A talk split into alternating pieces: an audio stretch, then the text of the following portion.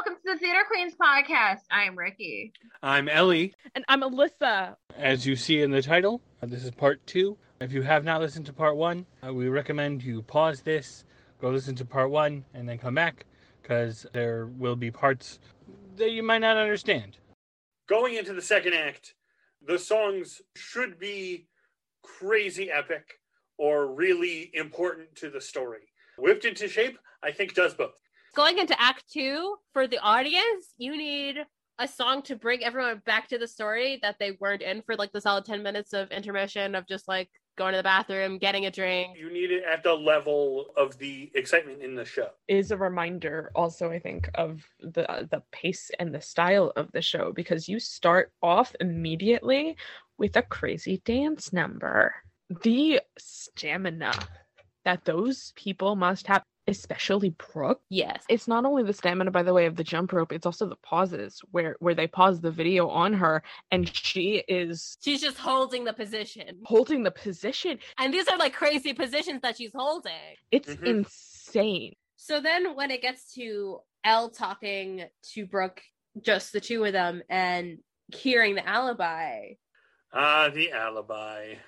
I think I think something that that really strikes me at this moment that Elle does not want to give over the alibi after she gets it. So a very important part of this, I- think, is is just the element of consent. She doesn't want to violate Brooke's consent, and I think it's a very important moment for her because I think consent is a theme that pops up quite a bit, especially later in the musical. She she knows how important it is to respect someone's decisions because I think that a lot of people don't necessarily take her decisions very seriously.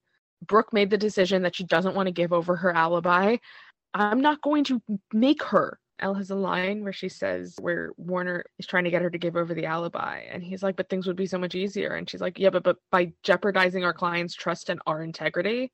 So a moment that I enjoyed was this is the scene where Callahan calls Elle legally blonde for the first time, and I was like, oh well, Roll credits. show's over. yeah. You know, that was they said the name. And, and so Emmett and Elle have a heart to heart. And then Elle decides, I'm going to do something nice for you. You've been so great to me. I'm going to do something great for you. so she takes him Shopping! shopping. I love it. I love Take It Like a Man. Okay. This is this is her expertise. She knows fashion merchandising. She's gonna use that to help someone else. Take it like a man. Um, so fun fact about Take It Like a Man, supposedly Laura Bell Bundy and Christian Borle were not comfortable with how little development Ellen Emmett had. So this is a song that they specifically put in to develop the relationship a little bit more. That's cute. To have a moment where you see them actually falling in love with each other, or more accurately, realizing that they've fallen in love with each other.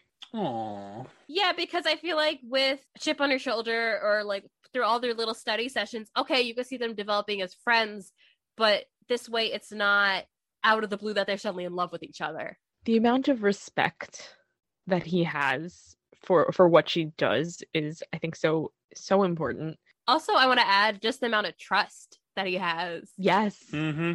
i think i think every single time we see someone addressing her area of expertise previously it's a little derogatory especially from guys when, when she's trying to get into harvard and they're like she's a 4.0 average. Yes in fashion merchandising like that's a terrible thing because like that's just fashion. Warner constantly treats her as like as less serious and stupid because sh- that's her area of expertise but emmett kind of immediately knows okay this is what you're good at be good at it. Show me. I trust you. Mm-hmm. Yeah. and it's very important. I think it also shows especially because he's a potential romantic partner she gets a lot of trust in that from her platonic friends. Paulette knows how good she is. The other dozen new girls know how good she is and they trust her and they have respect for it. But no one who she would potentially want to respect her like that who who who she would want to have a relationship with really does so him Mm-hmm. showing that he has that kind of respect for her is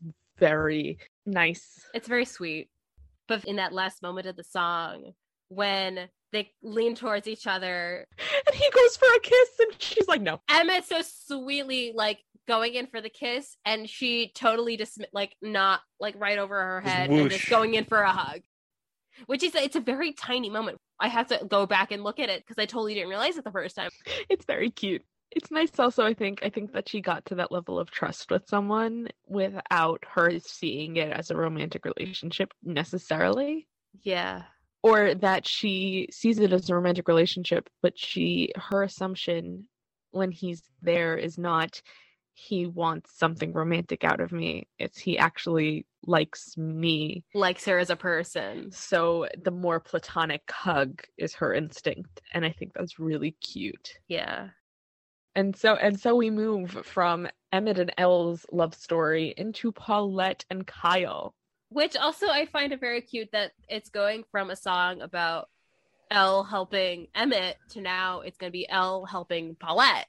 Mhm. yeah it's nice i i really appreciate that the way that paulette is able to see the greek chorus is by already having a really great bend and snap i think i think the only time that she really starts getting bad at is is, is when she starts getting self-conscious about it Mhm. Yeah. When she like feels like people are looking at her. right but before that she's just doing it subconsciously she doesn't realize that she's doing it and she's great at it and i think it really reflects that whole aspect of of finding hidden depths that w- that are already within yourself like you don't have to relearn it you just have to do it intentionally instead of by accident I love the like quote unquote magical power that the Bend and Snap has in this show. That it is this like thing.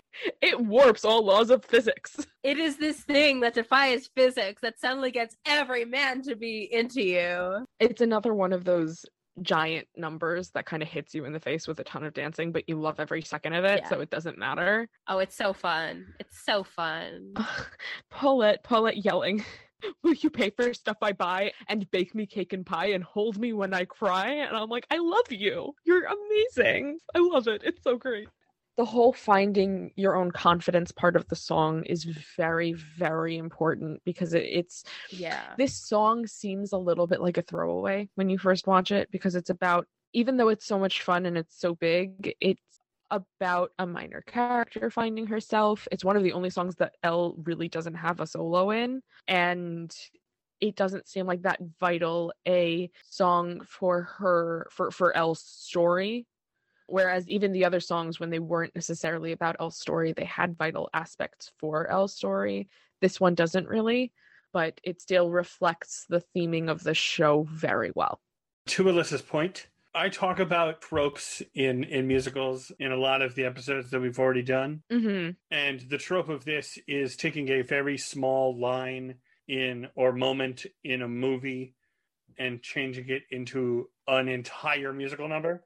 So to Melissa's point, that is exactly what this song is, but then it subverts it by actually giving it depth and meaning Yeah. and Yeah. actually giving it a, a serious note and a reason to why it is part of the show. Also with Bend and Snap, the vocal gymnastics that Orfeh does. Oh my god, yes, she's so good. Unbelievable fe- like oh. belting and just everything in this song is fantastic. I love her Paulette so much. Yeah, it's it's just so it's just such she makes it so lovable. I think I think I also would I just love that they that they gave the Greek chorus another song because you can't get enough Annaleigh Ashford. She's she's so much fun. I love her. It's so great. So that was Bend and Snap. Then we have to go into There Look There. Gay or European. Okay, gay or European, which I feel like we're not definitely not the first people to talk about this. This is low key very homophobic of a song. yeah. Yes. This is a very awkward moment in the show, and I feel like I kind of want to skip over most of it because it's mm, Uh, it's like It very is it is not for us to to talk about. I, I I feel like it's very homophobic, but also it's also in addition to being homophobic, it's also kind of racist to the guy Yeah. who his name is like Del Tacos or something. Nikos Argitakos. Yeah, no, that's that's so, so racist. I do want to say, as awkward as it is, I do appreciate that in the musical they changed how she figures out that he's gay from he knows designers to I did the bend and snap in front of him, which has always worked for me with straight guys, and he did not react. Because again, bring it back to the Bend and Snap number about how this Bend and Snap also has the kind of this like magical power to make any guy madly in love with you. Guys, watch this. Did you see that? No, I think you should do it again. Please. Yeah, it's so good. I think they also they turned a moment that was very much playing on stereotypes of queer people into oh this is actually based on whether or not he is attracted to women hmm instead of just outdated stereotypes of gay men know Yeah. designers and straight men don't. Which I mean, it's still it still is very problematic It's incredibly problematic, but at least it's based in a little bit more fact. and very racist. Very racist. We're just not yeah, yeah. And then going from uh, racism to another bad thing, Right after the trial, Callahan kisses her. yeah. Again, in the movie, he just kind of puts his hand on her leg, which is also not okay. But this, where he straight up kisses her, hmm So something that I noted was Warner's reaction to when he comes in after Callahan, you know, kicks her off and is like very antagonistic. yeah. And then Vivian was like, Warner, stop. You obviously aren't picking up the issues with what just happened. Yeah. I know, but what I didn't like about that, I mean, it's it's just something that bugs me a little bit, is that she's defending her against Yeah. Warner. She says she says Warner, just stop. You you obviously don't understand what's going on. But then she just looks at Ellen and then walks away. Well, what's she supposed She- to do? What's she supposed to do in that situation, in, in that moment? Say that wasn't okay, and I'm sorry. That is so much easier said than done. I know. That's not that moment. That's not the moment where you do it. Yeah. Especially because she's in such a a shaken state at that point. Yeah. That is not the place to apologize. That's not a place to apologize, but also she doesn't know Vivian that well. She does not have that kind of relationship for Vivian to for Vivian to be saying something there. I know. I just I don't know. I thought she did exactly what she should have done, which was waited until the right moment. She obviously, at the end of that, noticed that she was a legitimate asset. She had a legitimate brain behind the blonde hair. Which I mean that I mean, what does Vivian do? She goes and gets her at the freaking salon. She gets her. She gets her out. She gets her out of the funk that she is in. Yeah. the thing about Elle is that in that moment, she really doesn't have anybody, and that's the point. That was the idea. Was that a Callahan kicking her off of the case was literally her losing Everything that she has done till now. everything she worked for. So, like, of course, she's going to feel bad when Vivian leaves because she, yes, she's absolutely reaching out and being like, hey, you know, g- give me some comfort. But as Rikki said, they're not at that relationship yet. Yeah. Vivian can't do that, or it will be weird for the story. Yeah. Like, it would be weird in real life if Vivian was instantly like, A random a person you just kind of know, like a person who's only lightly an acquaintance to you, is and who you guys have been nemesises, nemesi, s- since the beginning of school, to be suddenly comforting you. It's it's not her place. coming up to you and being like, they're there, it's okay. I I see your point. I disagree, but I see it. Her leaving is Elle's realization of, I have no one. And that's why when Emmett comes and is like, it's okay, whatever, and she doesn't explain to him what's going on. And then when she does, she says, "There's nothing you can do." It's because she's already at that point where she's like, "I'm I'm alone in this." She has made her mind up. she has made her mind up due to Vivian leaving. With Vivian leaving, Vivian was the only girl that would be able to to back her up, and she didn't. And at that point, she was like, "Look, I'm done." Well, it's not that she didn't back her up. She like she said like Warner, shut up. But so she didn't do nothing. She did something, but it wasn't like a giant grand gesture. But then when it comes to she's going to Paulette to say goodbye, that's when Vivian's like coming in to step up. Vivian's like, Mm-mm, "You ain't leaving. You're smart." Let's talk about Emmett using the motif. And it's the motif on love, and he's talking about it, and it's yeah, I love it. And, and it's like his love for her, and it's it's it's cute. Yeah. But also because his character is just so very sweet and genuine hmm that when at like when it comes from him, you really just feel you feel the love. Th- There's a really great line. You did your best with the hopeless case. That's ludicrous. It's such it fits so nicely. I love it. It's one of my favorite lines in the entire show. Like that's just such nice rhyming. I love it. in the end of that song, in in the chorus ish part of that song, when she says, uh, "Some girls were just meant to smile," and and her voice breaks, Yeah, because it's a very emotional moment. Her acting, you could see how emotional the moment is. because that's the entire thing that she was trying to fight against the entire time she was in Harvard. She started off being that girl who she thought was meant to just smile and look pretty Yeah. and be by his side and whatever. And then she, a part of going to Harvard was like, oh, that's not what you want. Okay, let me try harder. Proving that she's more than that. And this is the moment where she's like, so some girls were just meant to smile. And she's like, this is everything that I've worked so hard for. And it's torn apart. It's so powerful. The acting in that scene is, is phenomenal. And I love it. Then from that, we get into Elle saying goodbye to Paulette at the salon. I the first thing the first thing that you see is is you go from uh this moment where Elle is just completely defeated and Emmett is trying so hard to break through to her. The relationship seems like it's at like this critical breaking point. But then you turn to Paulette and Kyle and this is a moment where you see a development of a relationship that doesn't necessarily get a lot of attention or screen time and I really appreciate that they made an effort to show them communicating outside of him bringing her packages. He takes Rufus on a walk for Yeah. her. They're talking. He's like, "Oh, thanks for spending that time in the ER with me and whatever." And you know that the relationship is happening. So when they get together in the end of the movie, it's not why are you attracted to her? I like I don't understand where is this coming from. It's there's there is a moment to bring it to light.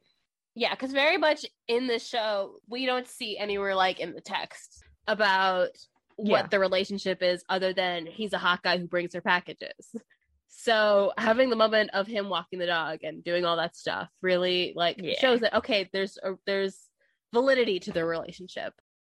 and then, and then we get into the Legally Blonde reprise. I love the Legally Blonde reprise. I really appreciate that Vivian's the one who sticks up for her because in the movie, that it's the professor from her fir- the first professor who kicks her out is not Callahan. It's a female professor, and they just took her out of the musical entirely. So, but I like that here it, it was Vivian who was giving her the pep talk. They still maintain what is a constant theme in the show, which is women supporting women but they change it into represent the show a little bit better as opposed to having the professor which is a very like movie-esque thing i think with vivian vivian doing it it's still women supporting women but it fits a little better for the show. It shows a little bit of growth for their friendship, yes. Which is important. That's what I was thinking. i have to point out there's there's an entire dance break in this where the stage is entirely empty. The entire ensemble is just out there dancing and then paulette and kyle do the whole irish step dance where she finally found her irishman. Yay. What was the point of that entire dance number? I'm sorry. Like I don't I don't want to say what is the point of it. Not what is the point of it it was very entertaining but they need it for, to happen for 10 minutes Yeah. Did they need a whole dance number to say that? The dance number was pointless. I don't want to say it's pointless. I just think it was a little extra for the moment. a little extra They could have done that in a lot less moments. yeah speaking of extra vivian's riffs um oh my god They're very, very good. Oh my god. Especially if you could find I saw it on TikTok, but I'm sure it's elsewhere on the internet. Kate Shindle's final performance, where she takes that riff and that crazy insane high note and takes it another step up. she options up oh my god Of course she does. Oh my god, like that one of those like this is one of those times where please Lord option up and it just is insane. She has like some insane note which only dogs can hear. Um but I, I I'm obsessed. So, uh, talking about unnecessary, the entire bathroom scene at the trial. Oh my god, what the fuck was that? in any in any normal courtroom that would have been an immediate mistrial i'm sorry It would have been thrown out. It would have been thrown out, and literally that entire thing could have happened in the courtroom. Why the fuck did that have to happen? Where they go to the bathroom? purely for the drama of it? Did they do that literally for just the single joke of Warner being like, "Why do girls always have to go to the bathroom together?" Yes, oh my god I think they did that exactly. there is this aspect of Elle had to tell Paulette to like take Enid away so that they could do the perm so that they could have a physical demonstration. But here's the thing is that they don't necessarily need a physical demonstration. They did not. but I mean, very much in the movie, she's like, "Oh, well, this is how perms work," and that was very sufficient. Right. They needed the increased drama of the moment, which they didn't actually need. in the translation from the movie to the show, a lot of these moments were were taken and made more theatrical and more bigger. Yeah. This was too big. Too much. this was too big and that so much that it was a little unnecessary. I think it just kind of made the point, which in the movie where she just shows her expertise on perms of just saying how it works, this kind of made her her point a little bit more unprofessional. Mm-hmm. Can we also mention, by the way, what pisses me off the most about this is she's not actually proving that she's a better lawyer. It's it just happens to be that if the answer to this trial had not happened to be exactly in her wheelhouse, there's no telling that she might have succeeded. She could have, and if the story had been any different, she might have, but this is on the one hand, it's delegitimizing her a little bit because she's not winning because she's a good lawyer. She's winning because she knows perms. Yeah. Mm-hmm. But on the other hand, it's showing that this wealth of information that everyone has consistently found to be entirely uh, useless actually does end up becoming a vital source of information. So it's a really, really weird issue and struggle that I'm having with this because I don't know if I like it or not. And then she wins. Mm-hmm. Okay, so there's a leitmotif here again because they repeat the oh my god, oh my god, you guys. There is a follow through. When oh my god, you guys was originally mentioned, it was supposed to be her big moment, but it was a proposal. And now this actually is her big moment. And they're bringing it back. Mm-hmm. Her big moment was having a guy like her. And now her big moment is she did something for herself. hmm Right. It's really nice. Yeah, it is really nice and really sweet. From that, we move into the final song of the show, which is Find My Way. My personal favorite movie trope, which is "Where are they now?" Which which is just hilarious in a musical. But also, I find it really funny that Paulette is like, oh, yeah, because you guys don't want to hear the boring graduation speech. I have issues. Uh, of course, I have issues. I have issues with everything. But uh, Warner's storyline in particular, the fact that he just makes it as a model anyway, and it's like all positive and whatever. And it's like, no, he dumped Elle because he needed someone serious. And then he failed. He failed in the area that he thought he was too good for her in. yeah. What the point was supposed to be that he learned his lesson because he failed. He had no job prospects. But I think there's also an element of of realism in it because it, it makes a lot of sense for someone like him to still end up just being completely fine. Yeah. But also it's very much a role reversal for them because because this whole time what was expected from Warner was to be this big fancy rich lawyer and what was expected of Elle was just to be this like pretty girl Go into fashion. Yeah, to go into fashion and just sit and smile. But now, like, it turns it on its head by making now Warner is the guy who he's just a model, while she is the rich, successful lawyer. And then and then I really appreciate that is the one who proposes to Emmett. The whole show is supposed to be her finding her independence and, and learning how to get on on her own. And now she's finally reached this point where she's like she's not gonna let someone else run her life or wait for someone else to make the first move again. And I like it. And he's super happy. First of all, it brings back that leitmotif of oh my god again. Mm-hmm. It does it really well also because it brings it full circle to another proposal. Yeah. Mm-hmm. But this time she's the one who's in control. Yeah, very much. and it's very interestingly done and i really appreciate it It was very good.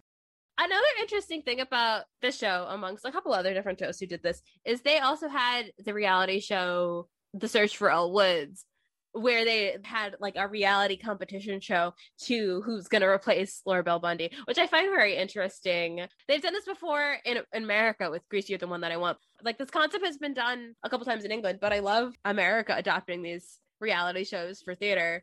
A lot of people who we now know as like Broadway actors and Broadway stars came out of this show. Notably, Lauren Zakrin, who a lot of people know from Rock of Ages, and also I believe she did end up doing Elwood in like the tour or like some later time in Broadway. But also Celina Carvajal, who is more notably known as Tony Award winner Lena Hall. Lena Hall, which I, you know, what I find really interesting.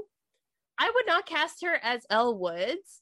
I think she would make a fantastic Vivian, It would be a very good Vivian. especially with her vocal range and her type of voice. I would love to hear her sing that part of Legally Blonde and just like go crazy with it. Mm-hmm. And then Seth Rudetsky was, mwah. and he was he was just he was amazing. Seth Rudetsky just being Seth Rudetsky is just always entertaining. Exactly, exactly. No, but I, I used to work for him, and he's very much the personality that you see on TV and on Sirius. That he is just this fun person.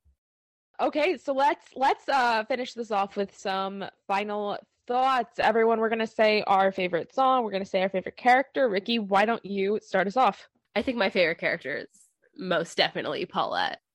But I mean, I might just because she's just so lovable and just Orfeh is just such a performer and just Celtic moods. Celtic moods. It's so entertaining. It's always, I mean, everything that Orfeh does is just so entertaining to watch. And I think that leads into my favorite song, which is probably Bend and Snap, because the second that comes on my playlist, I am dancing, I am bopping. And again, the vocals are just insane. Ellie, you're next. My favorite character probably is Emmett because he's just he's so sweet and so innocent. He's so cute. And there there are a lot of moments where like he is just having a, a fantastically fun time. Especially again, him drinking Red Bulls. That li- it's just it, that line is so funny to me. My favorite song, surprisingly, Blood in the Water. Ooh. I I love me a good villain song. So Blood in the Water is very good. Elissa, what about you? um, mine. Okay, so I'm gonna be basic as hell, but my favorite character is Elle. I love her. No, I'm kidding. I'm really basic. I tend to like protagonists a lot. And I think I think she has such a meaningful arc. I I really just Elle is very very well done and I love it. I also like the idea of not villainizing femininity. So, Yay. and then my favorite song, I I was torn for a bit between uh Take It Like a Man and Legally Blonde, the the original not the reprise. I think I'm to have to go with Legally Blonde. It's really difficult to make a decision, especially because I have like a personal connection to a lot of these songs, but like I think it's got to be Legally Blonde. Everything that was in that, the acting, everything, it's done so well. It is. All right. Um, and with that, I think I think we are very much out of time. we are we are very much out of time. Thanks again for listening. This has been the Theater Queens podcast. Please interact, share, like, comment, tell us what you think of the episode. Let us know what shows you want us to talk about in future episodes. You can follow us on Facebook, Instagram, TikTok, YouTube, Spotify, SoundCloud, Castbox, and RSS at Theater Queens Podcast and at Theater underscore Queens on Twitter.